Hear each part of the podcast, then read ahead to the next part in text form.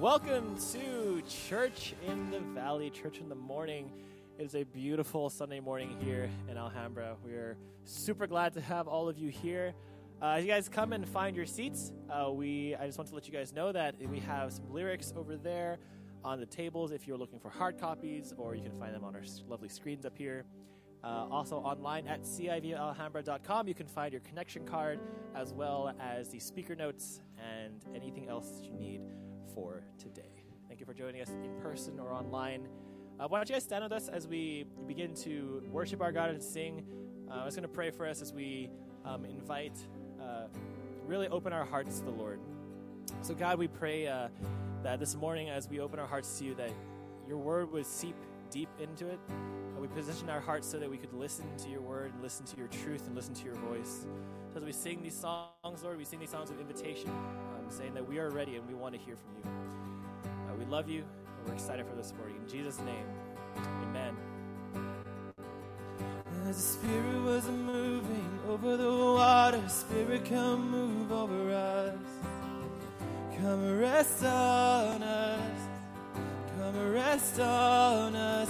As the Spirit was moving over the water, Spirit, come move over us.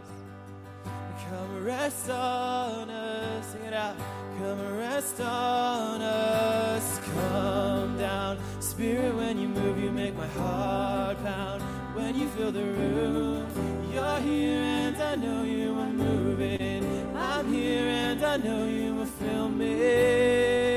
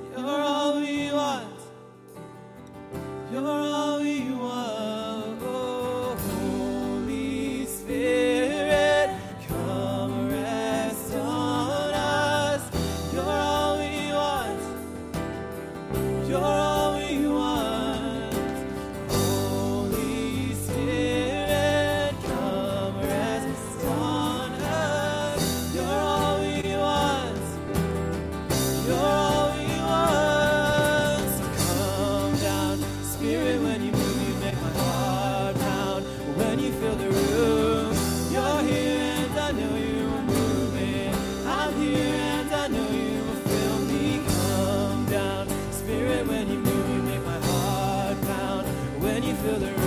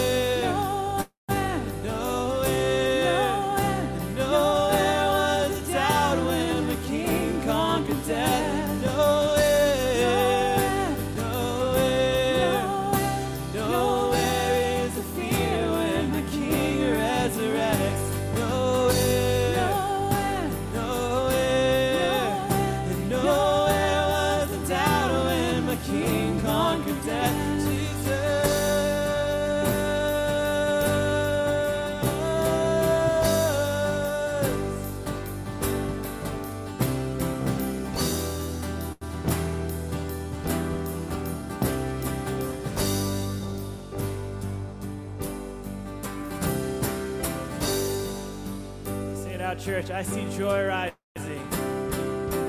I see joy rising. I hear hope calling. I see fear hiding. I hear chains falling. I see walls shaking. I hear doubt running.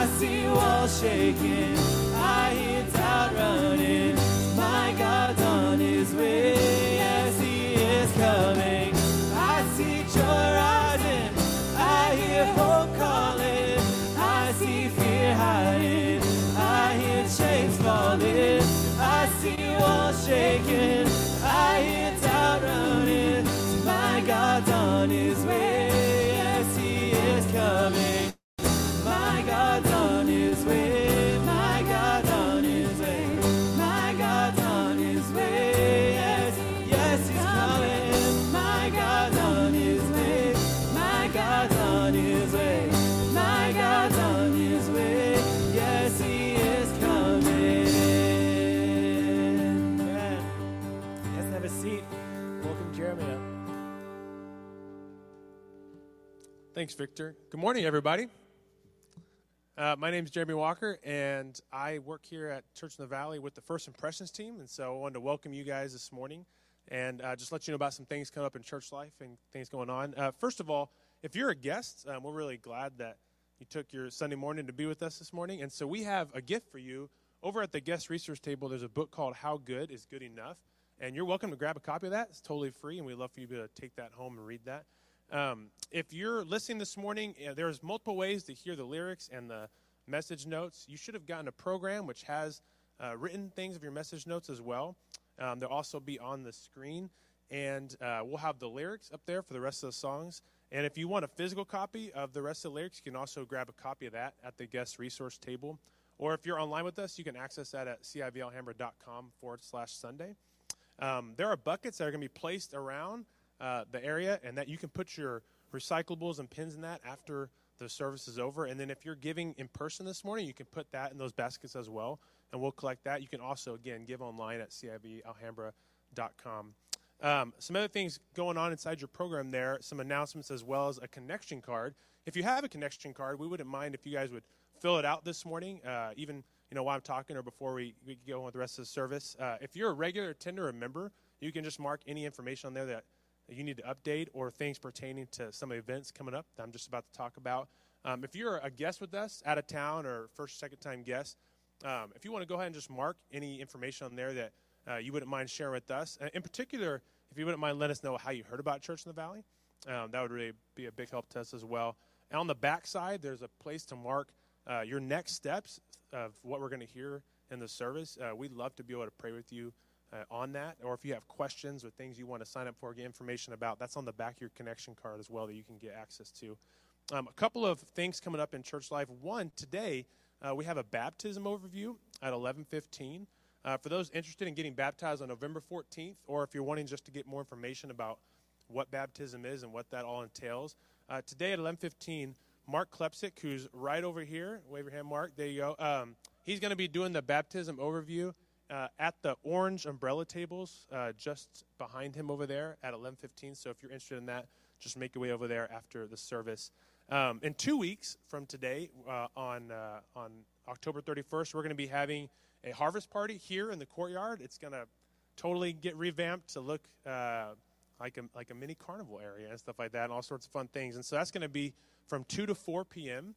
that day, and uh, it's going to be a lot of fun. There's going to be food and games and uh, all sorts of things to do. And so, as you can imagine, uh, to turn this courtyard into something like that does require a lot of work. And so, if you're interested in either helping set up or helping run things or tear down or just anything related to that day, you can sign up either on your connection card uh, to let us know you'd like to volunteer to help with that, or there's a QR code inside of your program that you can sign up that way as well um, to let us know, and then we'll we'll get back to you on ways you can be a help. Um, last uh, announcement is there's a, another service opportunity this Friday. So uh, Barry and Holly uh, Rogers, who who you know left our church to help go start uh, a sister church in our network of churches, um, Valley Lights Church up in Santa Clarita, um, along with a bunch of other people. They are going to be having sports camp uh, this Friday night, October 22nd, from 5:30 to 9 p.m. And I think they're doing it throughout the weekend, but in particular this Friday night, they needed some extra volunteers um, as, as, of a couple days ago, they still needed about 12 volunteers to be able to help with that. So if you're thinking, hey, I love sports and little kids and be able to help with stuff like that, and you have the time, we would, uh, if you could let uh, John Rickert know, or even just mark down your connection card if you don't see him today, to let him know that you'd be interested in helping with that. That would be a big help to them and being able to just to reach more, more families in their community and be able to just have a good time with that. So um, let me pray for us, and then we're going to continue to worship, and then we'll invite John up to, to give our message. So, Father, thank you, uh, thank you for these all these people here this morning that uh, come from a variety of you know backgrounds and places and things, and and yet you've knitted their hearts together. Um, through coming here and being a part of the community at Church in the Valley. And God, for those of you, them that have a relationship with you, I really do pray that you would strengthen that this morning help them have better understanding of how to walk with you. And uh, for those that are still investigating that, pray you would really make that clear um, what it would look like uh, to begin a relationship with you and why that would be such a great choice. And so, um, would you really be honored this morning, not just with uh, the words of our mouths, God, but really the meditations of our hearts? I pray these things in Jesus' name. Amen. Just stand with us as we begin to sing again of our salvation and the goodness of God that with Jesus, death was stopped in its tracks. It was defeated and has no rule over us anymore. Alone in my sorrow and dead in my sin, lost without hope and no place to begin. Your love made a way to let mercy come in. When death was arrested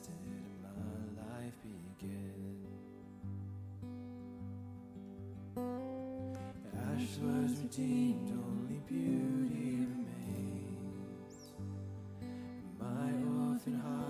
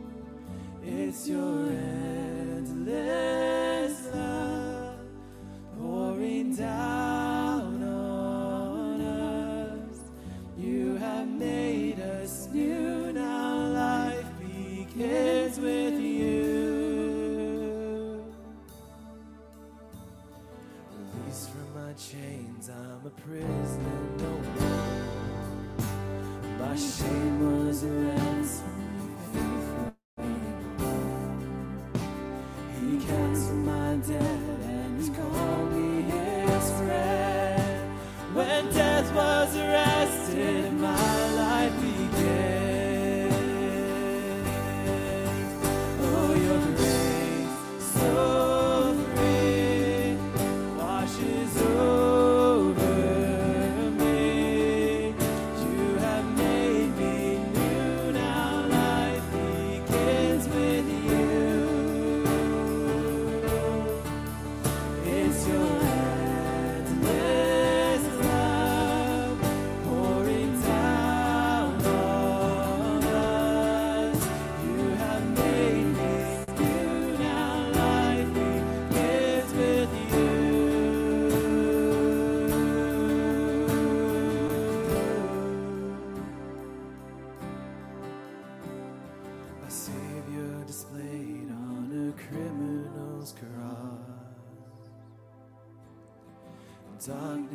rejoiced as though heaven had lost.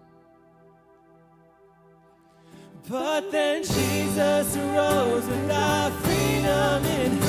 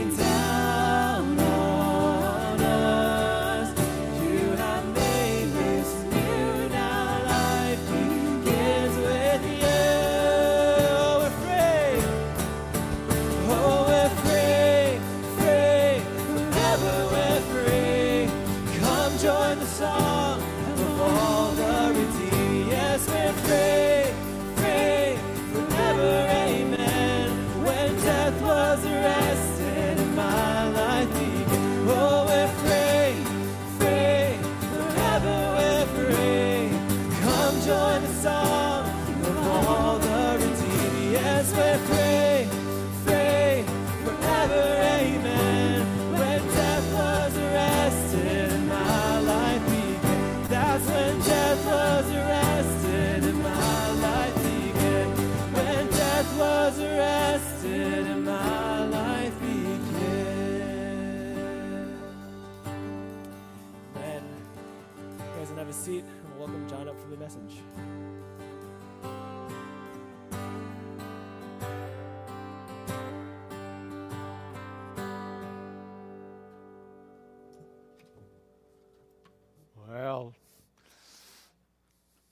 Good morning, church. How are you? It's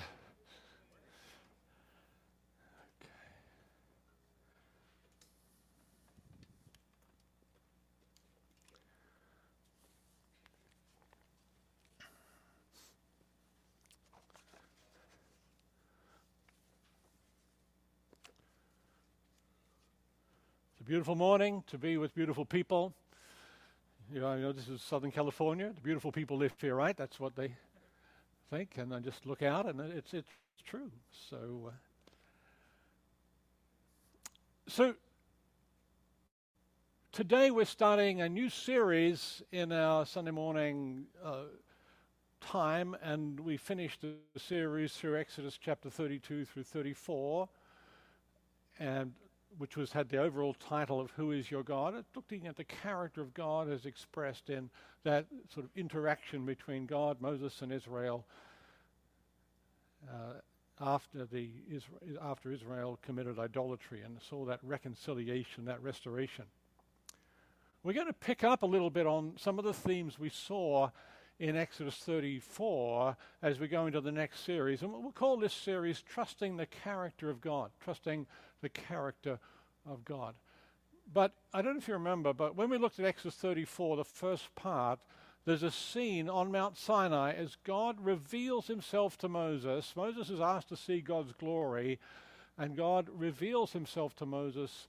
Uh, he says, You can only see my back, but then he goes, he can't get to see the face of God, but he does stand there. God puts him in the cleft of a rock, and, and, and God walks by, and uh, he announces himself. And he gives his name, Yahweh, Yahweh, and then he gives a series of statements about his character, his faithfulness, his forgiving nature, uh, his justice, and so on. And there's a kind of confession about who God is. And I'm just going to remind us by reading, reading that out. This is from Exodus chapter 34. We're going to end up today in Numbers chapter 14. But this is what the Lord said about himself in Exodus 34 6 and 7, just by way of reminder. The Lord passed by in front of him and proclaimed, The Lord, the Lord God, compassionate and gracious, slow to anger, and abounding in loving kindness and truth, who keeps loving kindness for thousands, who forgives iniquities, transgression, and sin.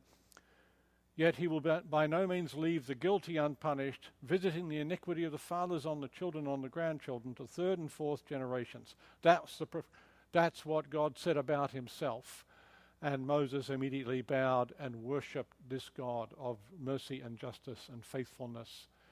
And so, what we discover as we read through the Old Testament is that those two verses, Exodus 34, verses 6 and 7, that I just read, become a kind of creed or a statement of faith, something that Israel keeps going back to when they're in trouble, or keeps going back to when, when they need to pray, or when they want to know who God is. They keep going back to that specific revelation of God's character. Let me say something about our relationship with God that we've got to have a proper view of who God is, of his character and his power, his nature. Because if we don't, we're, we're kind, if we're serving a twisted view of God, if we've got in our, in our vision a view of God that isn't right, then it's going to create all kinds of spiritual problems in our lives uh, because we're actually serving a, mis, a, a sort of a, a false picture rather than the true God. And so that confession of Exodus 34, 6 and 7, or if you like, the statement that God says about himself, that then is repeated over and over in the Old Testament in, a, in different ways. Parts of it, sometimes, uh, sometimes you know, verse six, sometimes verse seven, but bits of it are repeated and used again and again. And what this series is going to do is trace where those confessions are used again in the Old Testament and look at those passages and see how they had to learn to trust in the character of God. And so shall we.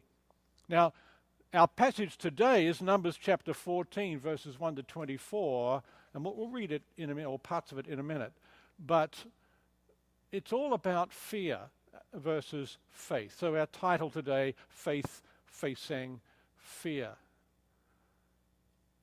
the context of this passage is that in Numbers chapter 13, immediately prior to our passage, Moses had sent 12 men from Israel, one from each tribe, to spy out the land uh, of Canaan that God was sending them to. They had to go and, and bring back a report. What's the land like? Is it good? What are the cities like? How are they armed? How are they? Uh, what's the what's the harvest like? What's the terrain like? And the 12 come back with a report saying this uh, it's, it's a good land. Well, they said it not quite in those terms. They said it's a land flowing with milk and honey. We'll talk about what that means in a, a bit later, but it basically means it's fruitful and productive. It's, it's, it's a good place to be. But they said, at least 10 of the 12 said, yes, flowing with milk and honey, but uh, there's giants there. There are powerful people there. There, we can't take it. It's, it's, we're just going to, we're going to lose this battle if we go into this, into this promised land. And what happens is that uh, everybody just gets totally freaked out by this report. You know, this is a people that have come up from Egypt They've escaped from slavery, national slavery in Egypt, by the miraculous work of God. They've come through the Red Sea by the miracles of God. They've been supplied with food and water by the miracles of God. They're being guided by God's presence and his visible act by giving them a cloud on a, a, day and a fire at night to show them the way ahead. They've never had to fight a battle so far right? All their enemies have been dealt with by the Lord, and the Egyptian army that was after them was drowned in the sea, and so on. So they, they have had never had to fight a battle, and for 400 years they've been slaves. And now they're coming to a place where they're going to have to go in as a people and face enemies and fight battles. And I, I can understand that they might feel afraid. But let's pick up. Uh, but the story is a, about this fear and there's something about fear that's very powerful in our lives. What is it that keeps us often from walking in the ways of God? For example, what is it that stops us evangelizing? What's the one biggest thing that stops you from sharing your faith with others? It's not that you don't know what to say. You know, it, it's right. You don't not you don't know the gospel. It's not that you're, you know, uh, you're ill-equipped it's fear is the number one thing, right, that stops us from sharing our faith. How will people react? What keeps us from humbling ourselves and confessing our sin or our faults uh, to our brothers and sisters in the Lord? What keeps us uh, being secretive in our sin and not open and, rep- you know, and, and repenting? It's fear of what people will think of us. What keeps us from speaking up from for the truth? When truth is being disregarded. It's usually fear. What stops us from trying to make friends when we're feeling lonely? Well, it'd probably be a fear of being rejected, and, and so on. What keeps us generally then from living in the promises of God? It keeps us locked up or keeps us caged. It's fear. And fear is, a life lived in fear is very much like living in a cage. If you've ever been to the zoo and they've got animals in cages, you'll see uh, that you know the animals stalk around inside the cage. Sometimes they come up to the bars, but they've learned pretty quickly they can't get through those bars, and uh, they're just in there. And so, within that confines of that cage, those animals are free, right? Within their little space. They can walk up and down, no one's stopping them. They can walk backwards and forwards. They can go east and west and north and south until they get to the bars. And fear as a, as a feeling is so horrible, we don't like it, that it keeps us sometimes in a cage where we'll do anything uh, not to feel that feeling of fear.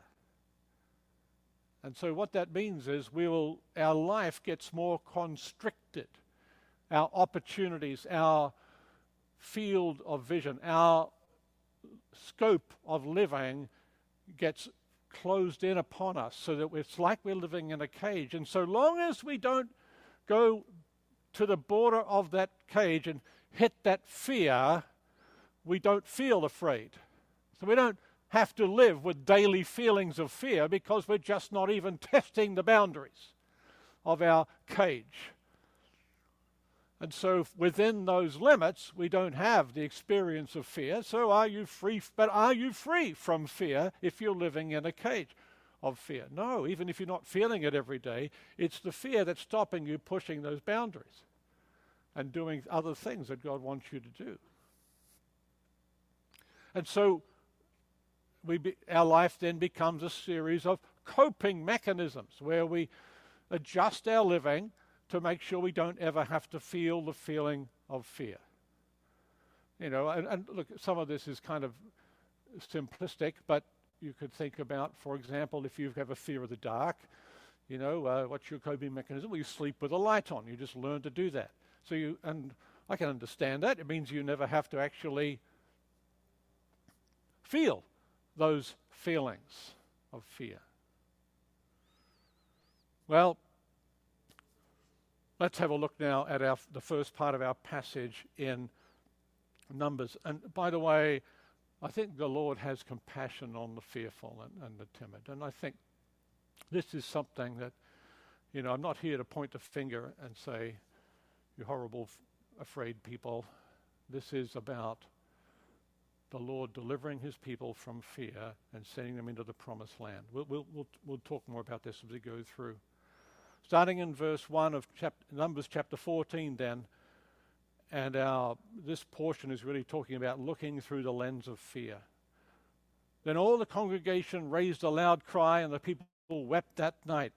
And all the people of Israel grumbled against Moses and Aaron. The whole congregation said to them, Would that we had died in the land of Egypt, or would that we had died in this wilderness. Why is the Lord bringing us into this land to fall by the sword? Our wives and our little ones will become a prey would it not be better for us to go back to Egypt? And they said to one another, Let us choose a leader and go back to Egypt. Well, we can see in verse 1 there uh, crying and weeping going on. This is a group panic, if you ever saw one, right? The whole nation is weeping and crying out. They're desperate.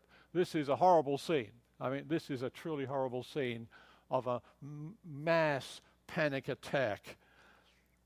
And you know, fear is an emotion, right? It's one of those emotions like any other emotion. You can't directly control it.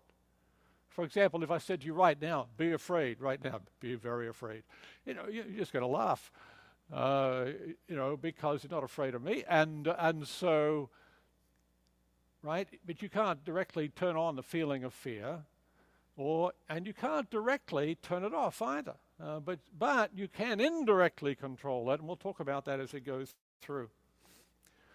I should, by the way, want to distinguish perhaps what we might call fright from fear.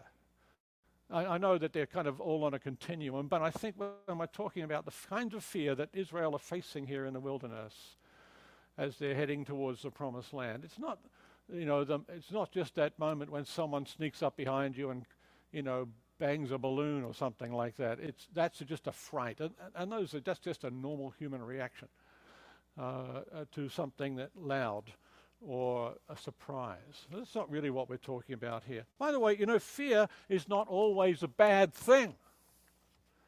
You know, I'd be afraid to uh, jump off the top of that building over there, several stories high. Um, that's a kind of inbuilt protection mechanism that God has given us to keep us alive. And, and so, you know, that's, uh, that's that's a kind of inbuilt thing and not always bad. Not all kinds of fear are bad. For example, the Bible says over and again we should fear the Lord. And so there is good fear and there's bad fear. But let's talk about this kind of fear that's happening in the, the wilderness as the people respond. In verse 2, it says, All the sons of Israel, or the children of Israel, grumbled against Moses and Aaron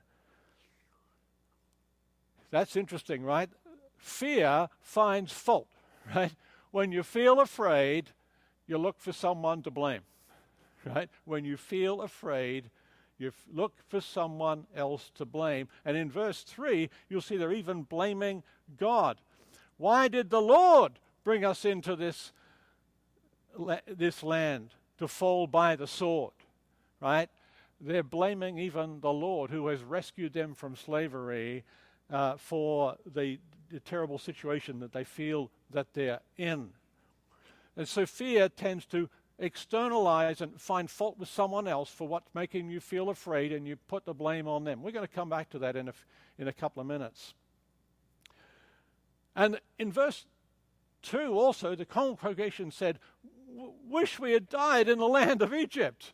Would we had died in this wilderness? Fear is intolerable as a feeling. You, it's, it's almost impossible to keep living with it. You've got to find some way to deal with it. And so they would rather have died, actually. Even death seems better sometimes, and they are desperate for escape. I don't know if you've ever been desperate in a situation of desperate fear. I can remember uh, when I was a, a young boy, and uh, we were, our family had a camping uh, vacation or holiday, and uh, I was sleeping on a camp bed in my sleeping bag, one of those uh, little sleeping bags with a zip up the front, a big hood around it, a little thing that tied around the neck, and uh, you know the children go in. And and my sister was on another camp bed in this in this tent that we were in, and my parents were in, in a kind of uh, caravan we call a trailer, which the tent was attached to. And so uh, with my with my other sister, and so anyway. Uh, before we turned out the light or uh, turned off the lights at night, my sister decided to read me from a book, and she'd got from the local library uh, and brought on on holiday. And this was a, a, book full of kind of ghost stories and horror horror things. I don't know. She was older than me, and I don't know why she read it to me, but she did. So my mind was filled with all this really creepy stuff. And then the lights went out, and of course, we're down in the countryside. It was pitch black and no no lights and I, I, and that's when I went to sleep. So I went to sleep. I woke up, and somehow something was pressing on top of me. I was lying on my back, and there's a big weight on top of me from my my face all the way down my body, and I couldn't move. My, of course, one of those sleeping bags, and so you, and uh, I'm trying to move and grunt, and I could hardly breathe, and I was pushing and yelling and trying to do something. It was a terrifying moment as something was literally pressing me down. And, uh, I, and I couldn't escape from this sleeping bag. One of those things that got twisted around the back and the, the knot, you know, so we tied up this knot with a nice little bow we're going to sleep and somehow I couldn't untie it and it was around here. My arms were down there and down by my sides and everything is just black and dark and I start yelling and yelling as much as I could in a muffled way into whatever was weighing on top of me. And then the lights came on. My, parent came, my parents came in with a, with a flashlight, and they, and what had happened is that in the night I had rolled off my camp bed in my sleeping bag, and I had rolled underneath my sister's camp bed, and so I was uh, literally under her as she was sleeping there with this sort of uh, and uh, and so it was. That's all it was. And uh, and so, but you know, with what had happened, as the story she'd been reading, that was a, for me a terrifying moment. I was desperate, desperate to escape. And uh, the you know the lights came on. It was really nothing at all. But uh, you know that's what happens when you're kids. But it's intolerable. You can't live with that without doing something. Fear is also irrational. Look what they says in look what they say in verse three. Would that we had died in the wilderness, or, or in Egypt, would we had died in Egypt, or in this wilderness. Why has the Lord, and then they say, why has the Lord brought us here to die? That, that doesn't make sense. They're saying, we wish we died in Egypt, or we died in the wilderness. Why has the Lord brought us here to die? They're afraid of death, and so they say, we wish we did.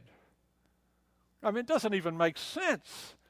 It's totally irrational. That's what fear does to us, right? It makes us irrational. We start thinking weird things. It's like when you're afraid of rejection. You're lonely and you're afraid of rejection, and so you don't reach out to make friends with anybody because you're afraid they'll reject you. And so what happens? You stay lonely.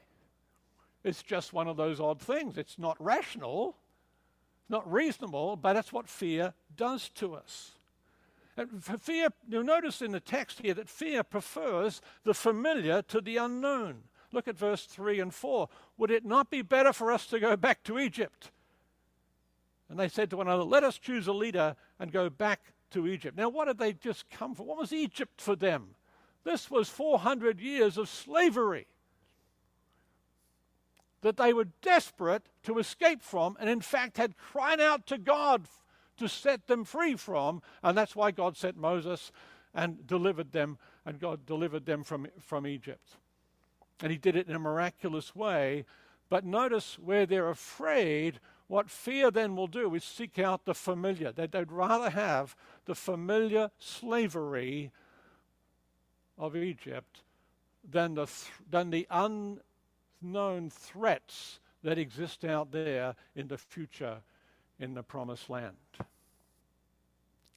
Even if it is slavery and oppression. That's what fear does to us. Pushes us back to the familiar and away from what we see as unknown. Because in our minds, the risk is greater in the unknown than it is in the familiar, even if it's a horrible familiarity. So the question I think for us is are we going to be ruled by our fears? As I said, you can't directly control the feeling of fear as an emotion. You just, it's not something you can turn on and off. But what you can do indirectly is decide whether you're going to be ruled by it. Especially when it means that if you're ruled by your fears, you end up disobeying the Lord, which is what's happening here, right? God had told them to, that He was going to be their God, they were going to be His people. He'd made a covenant with them. He's taken them into the land. He's personally presenced himself with them. And he's given them Moses as their leader. And now they're rejecting Moses. Let's choose another leader. And they're rejecting God's command. And they're rejecting God's promised land. And they are going back to the state they were in before God ever rescued them.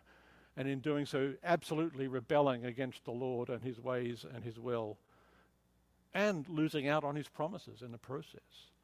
Are we going to be ruled by our fears? So you have to make that decision. Am I going to be ruled by my fears or am I going to be obedient to the Lord? And that's actually the choice we have to make.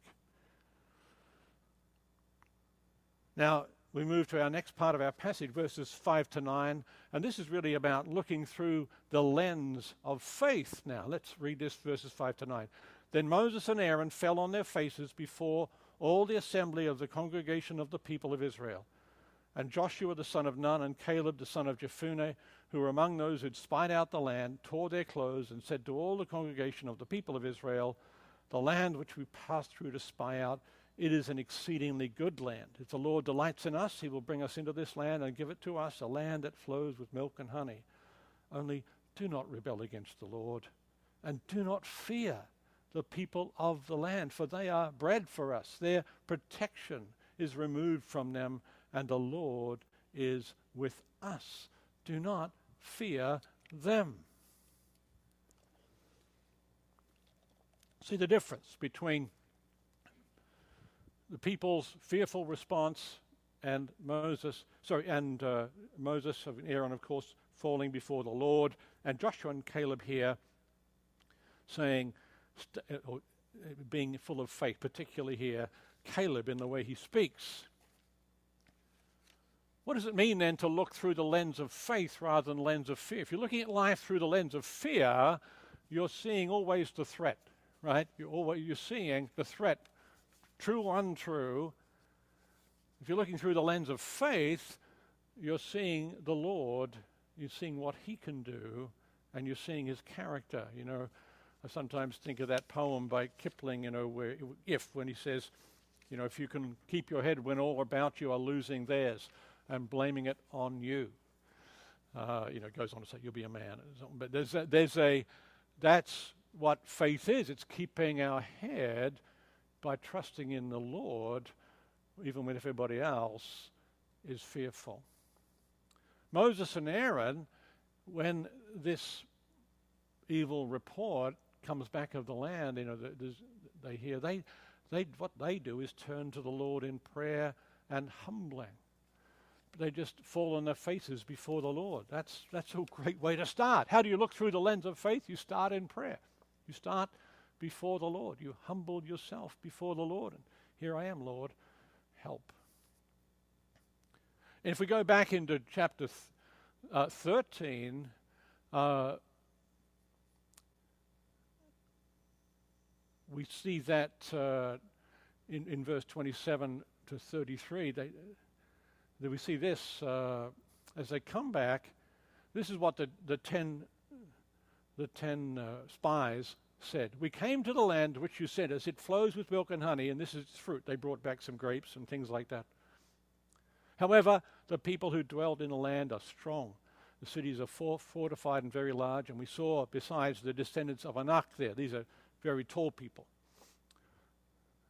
Caleb quieted the people before Moses and said, Let us go up at once and occupy it, for we are well able to overcome it.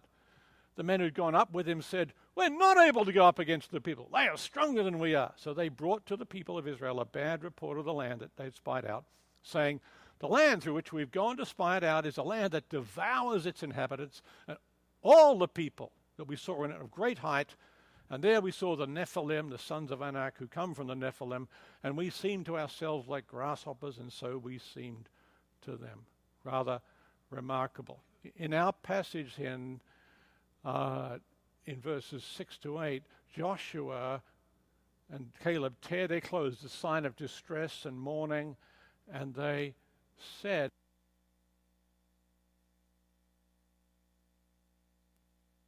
a good land.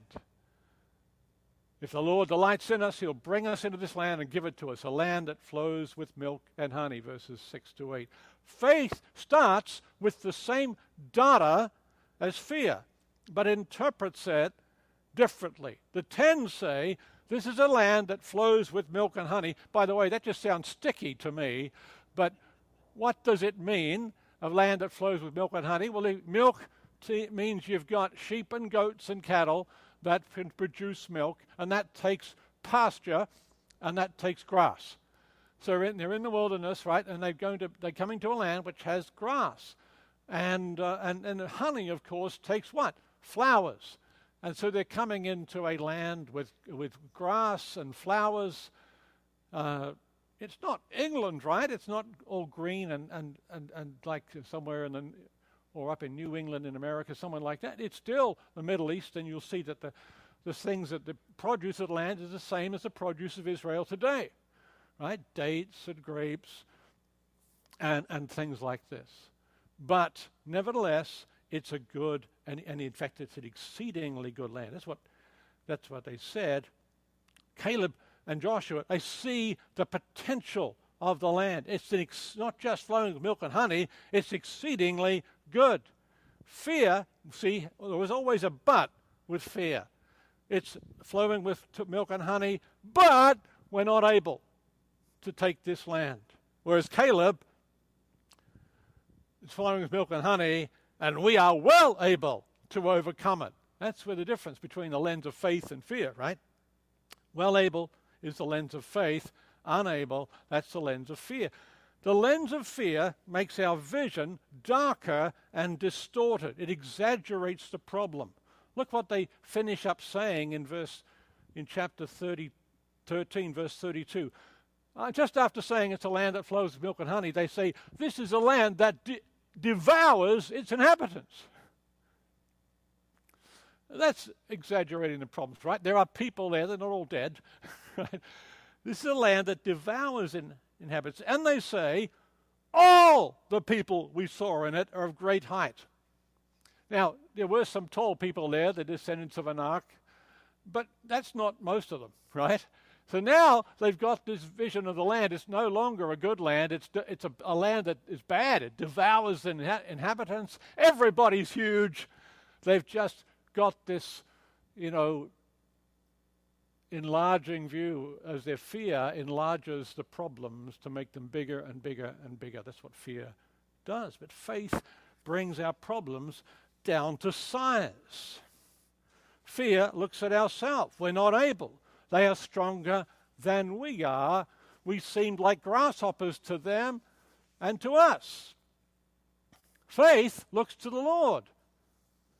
By the way, this is not a message about being an optimist, okay?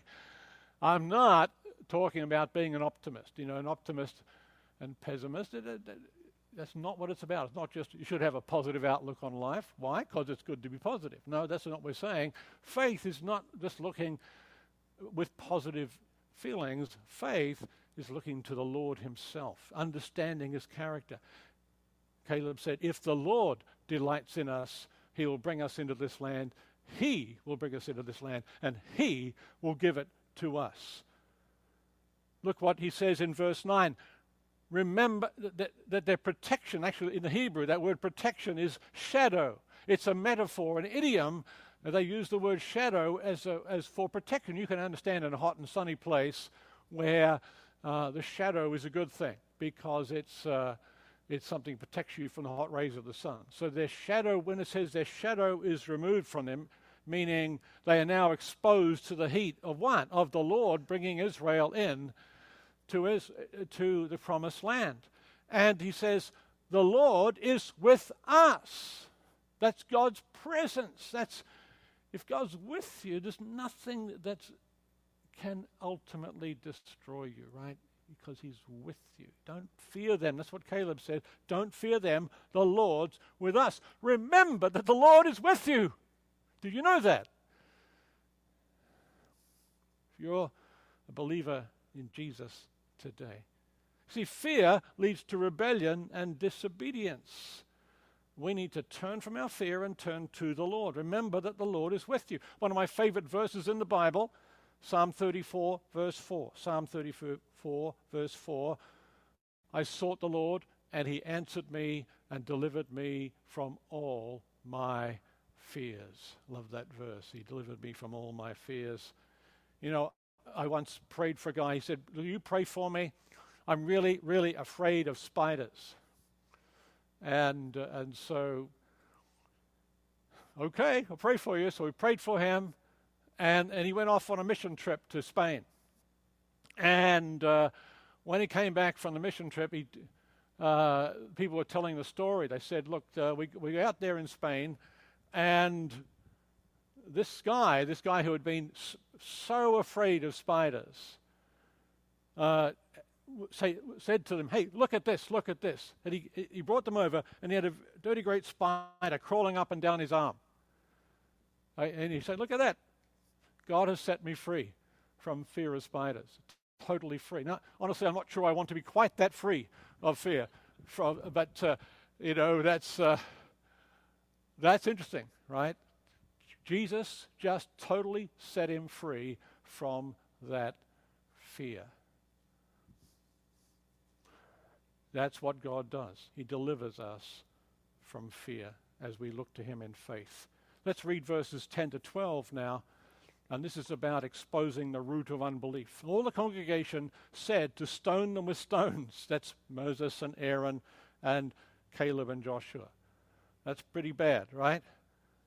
But what happens? God steps in. The glory of the Lord appeared at the tent of meeting to all the people of Israel, and the Lord spoke to Moses How long will this people despise me?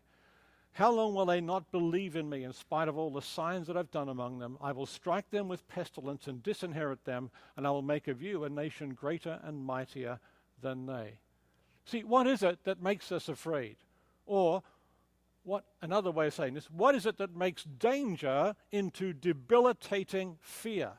There will always be threats. There will always be dangers, but what those what turns those dangers into cages of fear? And it's really unbelief. It's not trusting in God, His goodness, His character, His power. I said before that people look for some, fear looks for someone to blame and punish as we saw in verse 2 and verse 5, when they start grumbling against Moses and Aaron, even against the Lord, here they start they look to stone the, the, the few the four of them that were still holding up for the truth and for faith and for God. It's what happens, by the way, in political life when some, there's some threat or danger to the nation. Everybody looks for scapegoats. Whose fault is it? That's the first thing we do. Something goes wrong, first thing we want is someone to punish, one of our own. Let's find out who should have protected us, who should have done differently. Let's punish someone. We've got to, someone's got to go to jail for this. Someone's head should roll. That's the political instinct, right? We feel fear. We look for someone to blame and punish. Maybe you're driving with your family and there's a frightening near accident. You get a bit scared when the accident is only just averted. What's the temptation? Start blaming someone. How could you let that happen? Look what you did. Keep your eyes on the road. And you, the, the, you know what to say back to that is stop distracting me. You kids have the music up too loud, whatever it is, right? Looking, fear reacts by looking to blame someone. Faith turns to the Lord in trust and thankfulness. We read from verse 10 to 12 that the fault we discover lies within. Unbelief is the root of fear. How long will this people despise me? How long will they not believe in me in spite of all the signs that I've done among them? You know, we need a bigger picture of Jesus. We need a better, a more accurate understanding of who God is, to fear the Lord more than we fear our fears. We need to open our eyes to what the Lord has already done for us. Think of what the Lord had already done for Egypt at this point. The signs in Egypt as he had persuaded Pharaoh to let them go. Uh, coming through the Red Sea, the manna every day that they ate, the cloud and fire to guide them, the voice from the mountain to speak to them and make his covenant with them, the glory of the Lord appearing to them. We need to open our eyes to see what the Lord had already done for us. Make a list. If you are feeling afraid, if anxiety and fear are, are caging you, listen, just start writing a list of the good things that God has done for you and meditate on that. Recognize where unbelief has crept in and repent of our unbelief and seek deliverance from our fears. Hey, if we're afraid, what should we do about it? Recognize the, the unbelief at the root of fear. We really need a different picture of God, a bigger picture of Jesus, need to trust Him and we need to choose to obey anyway, despite our feelings. You know, God is not judging you for feeling afraid. He does judge, however, the unbelief that turns a threat into a reason to disobey. And it's in this passage that the Lord is saying to us, and as just as Caleb and Joshua said to them, fear not. So many times in the Bible it says, fear not, fear not, fear not, fear not. Don't give in to fear. God determines in this passage to, to judge Israel for their unbelief. He's going to make Moses into a new nation. He's going to be the new Abraham. We saw that back in Exodus chapter 32. Now he's going to do it again. He's, he's, he's basically saying the same thing. And at this point, verses 13 to 19, Moses prays to the Lord, intercedes for God's mercy on Israel. And this is where we find our passage. Let's read verses 13 to 19. Moses said to the Lord, Then the Egyptians will hear of it, for you brought up this people in your might from among them, and they will tell the inhabitants of the land, They have heard that you, O Lord, are in the midst of this people, for you, O Lord, are seen face to face, and your cloud stands over them, and you go before them in a pillar of cloud by day and in a pillar of fire by night. Now, if you kill this people as one man, then the nations who have heard your fame will say it is because the Lord was not able to bring this people into the land that he swore to give them, that he's killed them in the wilderness. And now, please, let the power of the Lord be great as you have promised, saying, The Lord is slow to anger and abounding in steadfast love, forgiving iniquity and transgression, but he will by no means clear the guilty, visiting the iniquity of the fathers on the children to the third and fourth generation Please pardon the iniquity of this people according to the greatness of your steadfast love, just as you've forgiven this people from Egypt until now. This is about praying and trusting the, the nature and character of God. Praying and trusting the nature and character of God. What do you do when you're bound in fear or those around you are bound in fear? Moses is praying for others right? Moses is interceding again on the basis of two things. On the basis, number one, of God's glory and reputation among the nations. What will people think out there? What will the nations say? What will the Egyptians say? What will the Canaanites say, the Arabs? And the nations around. They'll say you're not able to do it. And he's basically talking about the basis of God's power. Is he able to bring them into the land? That's the question, right? Is God able to bring Israel into the land just like he brought them out of Egypt? Can he take them into the promised land? That's the question. And of course, Moses has a concern for God's reputation, and that's what he prays. That's how he prays about God's power. And then the second thing he prays is about God's character. As, and of course, we, we just read that, right, just now. The Lord is slow to anger, abounding in steadfast love, forgiving iniquity and transgression, by no means clear the guilty, visiting the iniquity of the fathers and the children to the third and fourth generation. That's verse 17 and 18 of Numbers 14. That's almost a direct quote of Numbers 34, 6, and 7.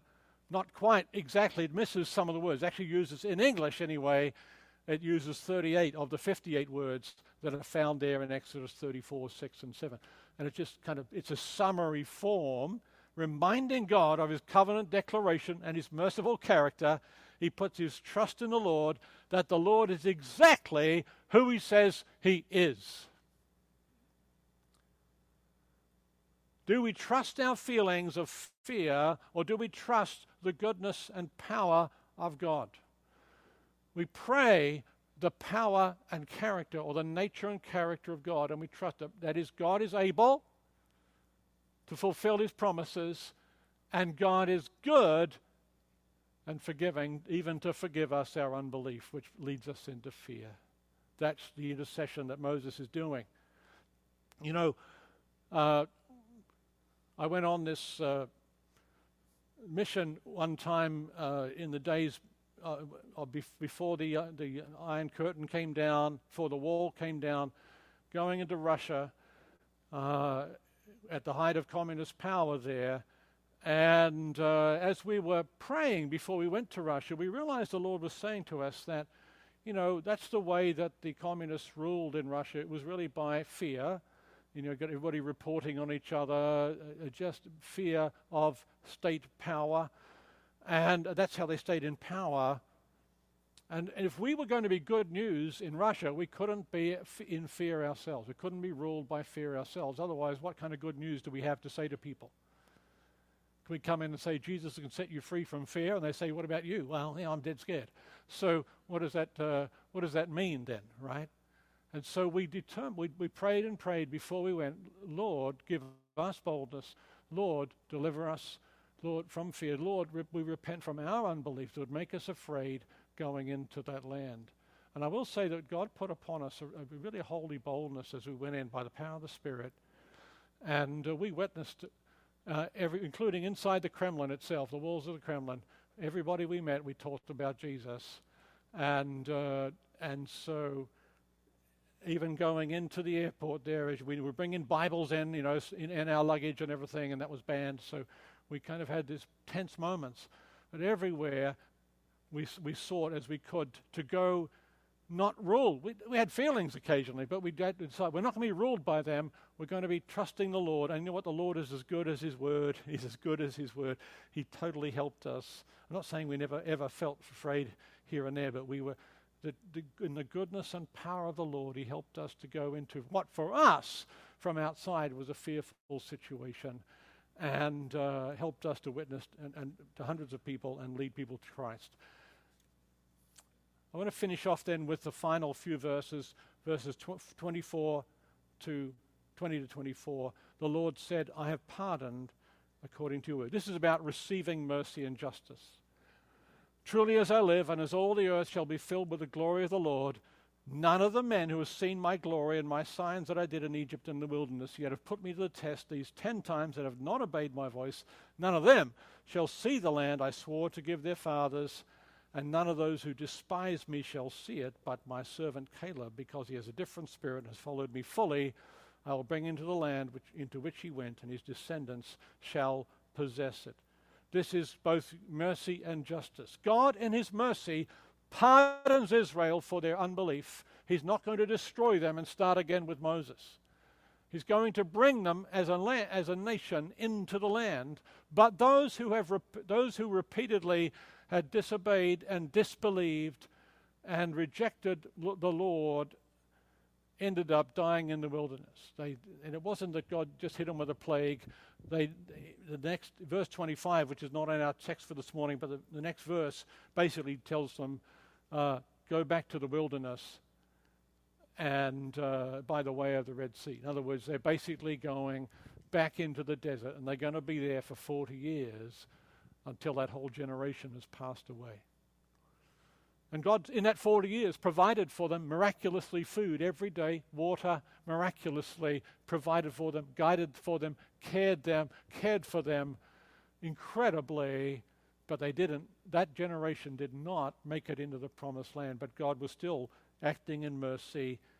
The unbelieving then stay and die in the wilderness, but Caleb and Joshua, they trust and obey in the Lord, and they receive their reward and they get op- the opportunity to trust God again when they have to go into the promised land and fight those battles.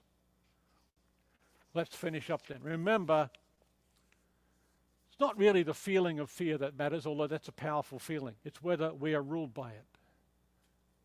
You know, sometimes we overcome fear by going through the experience we're afraid of and finding it wasn't so bad, right? Like getting trying to get a child to eat something for the first time. Eat this. No. Eat this. No then you eat it, and, okay, and I want more, right? So sometimes happens like that. So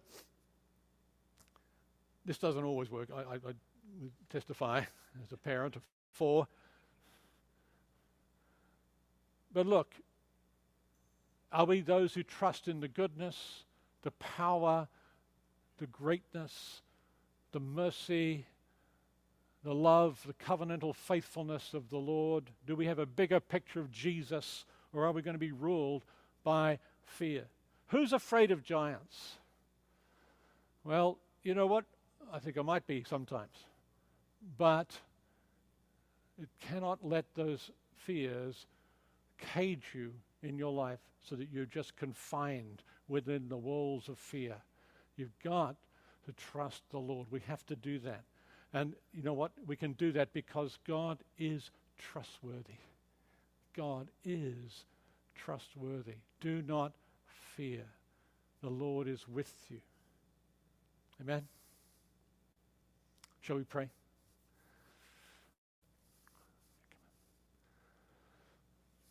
Hallelujah, Lord. Yes, Lord, I sought the Lord and he answered me and delivered me from all my fears.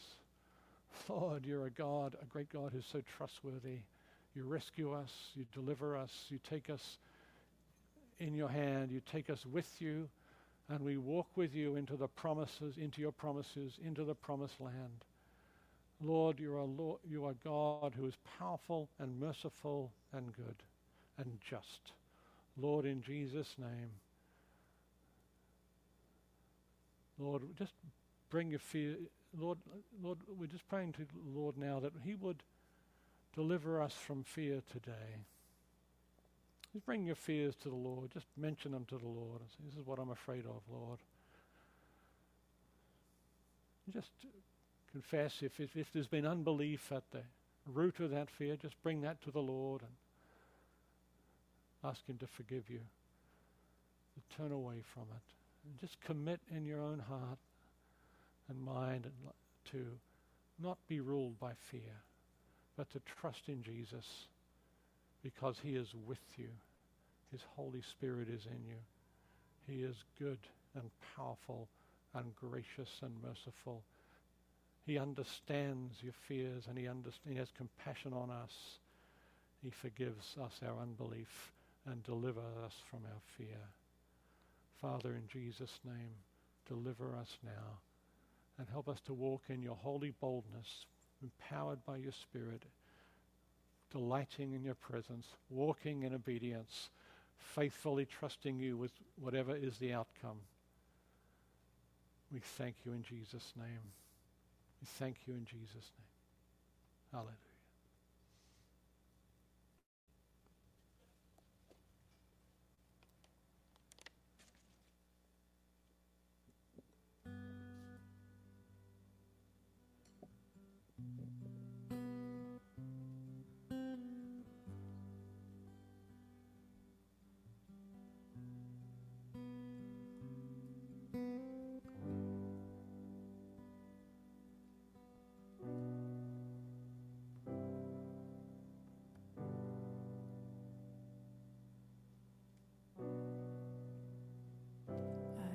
smile.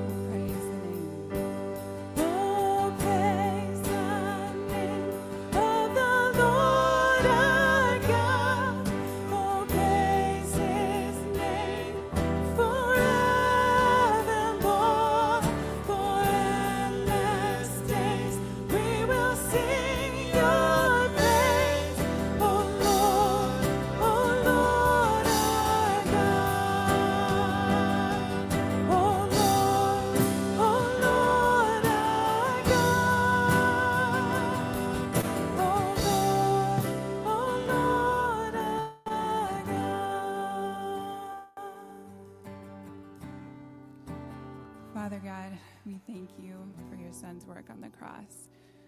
We thank you that he died for us. We thank you and we praise you for the way that you have taken away our sin. And God, we pray as we face our fears that we will remember that we can place our trust in you and that we we don't need fear, God. We don't need worry. We don't need shame. We don't need anxiety. What we need is to fully put our faith and our trust in you. And we pray that this week we will make this a part of our lives. In Jesus' name we pray. Amen.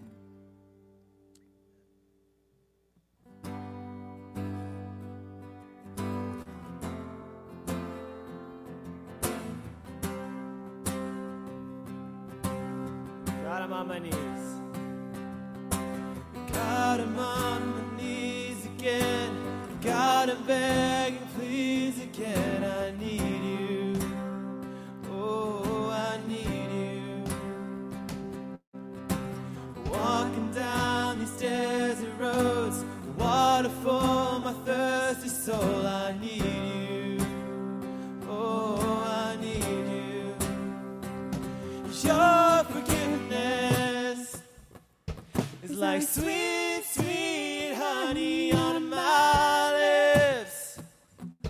Like the sound of a symphony to my ears.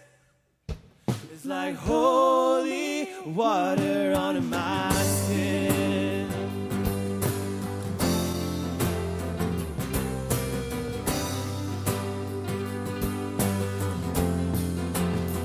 Dead man walking.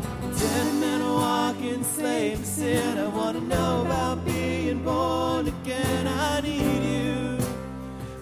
God, I need you. Take me to the riverside. Take me under baptized. I need you. Oh God, I need you. It's your forgiveness. It's like sweet, sweet honey on my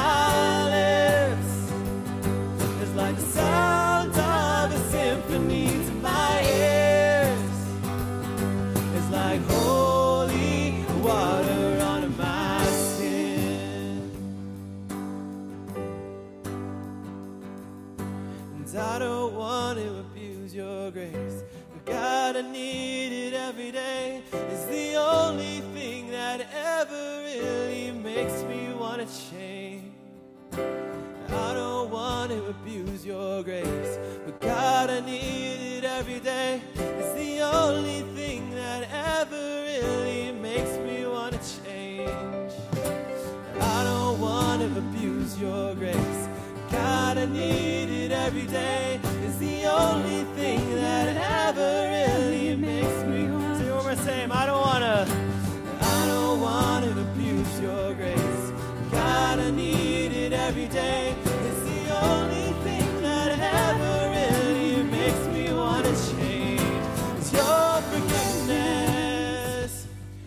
Like sweet, sweet honey on my lips. It's like the sound of a symphony to my ears. It's like holy water